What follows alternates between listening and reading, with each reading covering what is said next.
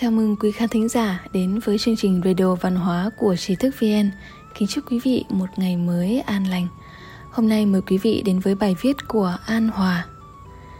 Trí tuệ cổ nhân có bốn điều cần kính sợ trong đời. Cổ nhân giảng, trong đạo làm người và đối nhân xử thế, trước hết phải biết chữ kính. Người mà trong tâm luôn có kính sợ thì mới có thể cẩn thận làm việc – tâm không vọng niệm, thân không vọng động, khẩu không vọng ngôn, thì sự sự đều sẽ có trật tự ngay chính. Trong văn hóa truyền thống, tâm kính sợ là một loại mỹ đức. Đối với cá nhân, tâm kính sợ khiến cho con người tu tâm dưỡng tính, kiện toàn nhân cách, mở rộng tài năng.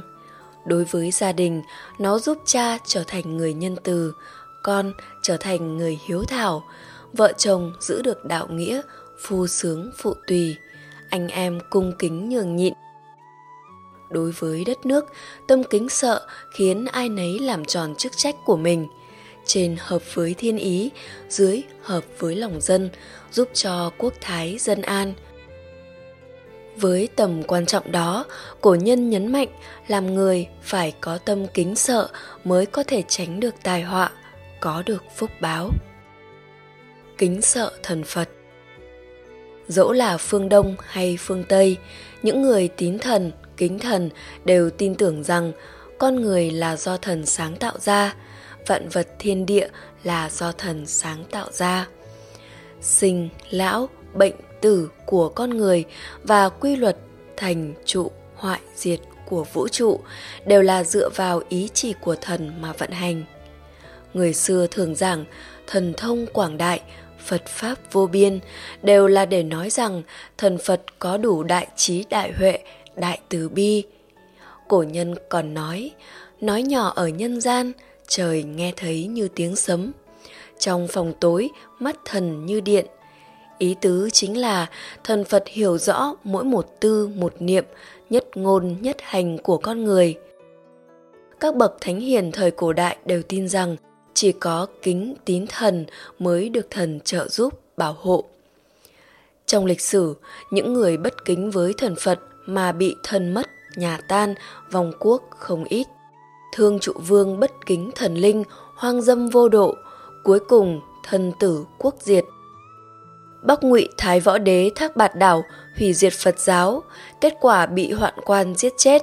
Đó đều là những bài học cảnh tỉnh người đời sau kính sợ trời đất. Kinh dịch viết, thiên địa chi, đại đức viết sinh. Ý nghĩa chính là đức lớn của trời đất là sinh, là sự sống. Trong lễ ký cũng viết, thiên địa chi đạo, bác giã, hậu giã, cao giã, minh giã, du giã, cửu giã.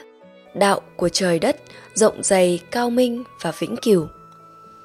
Về trời đất, cái nhìn tổng quát của cổ nhân cho rằng trời là càn, đất là khôn. Trời đất là nơi sinh của nguyên khí, sinh lực. Đạo của trời đất vừa cao rộng, vừa đơn giản, sáng tỏ lại vĩnh cửu. Thiên địa vạn vật có ân đức dưỡng dục đối với con người. Nếu ly khai khỏi ánh sáng, không khí và nước, con người sẽ khó mà tồn tại được. Bởi vậy, từ trong tâm của mình, con người cần phải biết ơn trời đất, giữa con người và thiên nhiên là tồn tại mối quan hệ thiện hữu, thiện báo, ác hữu, ác báo. Con người kính sợ trời đất, đối xử tốt với thiên nhiên thì sẽ được trời đất che chở, bảo hộ thiên nhiên hậu đãi. Trái lại, nếu con người chống lại trời đất, tàn phá thiên nhiên thì sẽ bị thiên tai nhân họa. Bởi vậy mà xưa nay, nho gia khởi xướng tư tưởng thiên nhân hợp nhất đạo gia khởi xướng tư tưởng, thuận theo tự nhiên.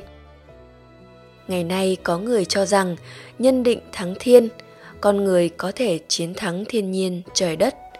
Kỳ thực, đó là một loại tà thuyết.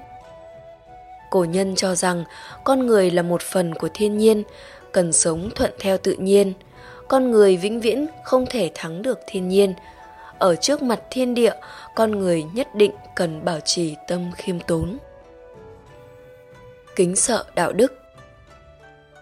Lão tử cho rằng, đạo là quy luật khách quan về phát sinh, phát triển, biến hóa và diệt vong của vạn vật vũ trụ. Còn đức là việc con người thuận theo quy luật khách quan của vũ trụ mà làm người, làm việc.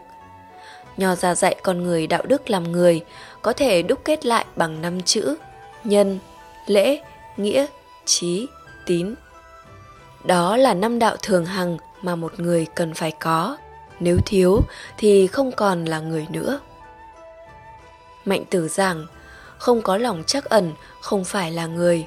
Không biết xấu hổ trước cái xấu, không phải là người. Không biết nhường nhịn, không phải là người. Không biết phân biệt phải trái, không phải là người. Theo mạnh tử, bốn loại tâm này chính là đạo đức làm người mà một người cần có khi lời nói và hành vi của một người phù hợp với tiêu chuẩn đạo đức, thì đó là một người tốt và người đó sẽ có phúc báo, sẽ sinh ra các trạng thái tốt đẹp của sinh mệnh như phú quý, trí tuệ và sự khỏe mạnh. Trái lại, một người đi ngược lại với tiêu chuẩn đạo đức làm người thì đó là người xấu. Người đó sẽ tổn đức, bị mất phúc báo và bị trừng phạt. Đây chính là điều mà cổ nhân giảng thuận theo đạo thì hưng, nghịch theo đạo thì vong. Kính sợ tổ tiên. Nhà thơ mạnh hạo nhiên thời nhà đường viết, nhân sự hữu đại tạ, vãng lai thành cổ kim. Tức là, việc đời có đổi thay, có tàn tạ, quá khứ và tương lai tạo thành lịch sử xưa nay. Quá khứ, hiện tại và tương lai tạo thành một chỉnh thể kính sợ tổ tiên là một trong những truyền thống tốt đẹp trong nền văn hóa truyền thống từ xưa đến nay đêm giao thừa tiết thanh minh ngày rằm tháng 7, ngày rỗ là những ngày lễ truyền thống để con cháu nhớ về tổ tiên Mục đích của những ngày lễ hội truyền thống đều là để nhắc nhở hậu nhân nhớ về tổ tiên, nhớ công ơn sinh thành, phúc đức và học tập những đạo đức tốt đẹp của tổ tiên để lại. Làm người phải biết kính sợ, có tấm lòng biết ơn tổ tiên, nhớ về nguồn cội của mình. Xưa này chúng ta vẫn thường nghe câu trên đầu ba thước có thần linh, người đang làm, trời đang nhìn. Vì vậy, là một người biết kính sợ mới là người sáng suốt trước hết người hiểu được tâm kính sợ phải là người tâm không vọng niệm thân không vọng động khẩu không vọng ngôn tức là trong tâm không nghĩ điều sòng bậy, thân không hành động mù quáng, miệng không nói bừa. Người quân tử, trong không lừa gạt mình, ngoài không dối gạt người, trên không lừa dối trời, ở một mình cũng thận trọng với từng suy nghĩ hành vi. Cho nên, họ không thẹn với cha mẹ, không thẹn với anh em, không hổ thẹn với vợ chồng để trở thành người thực sự biết kính sợ là điều không dễ.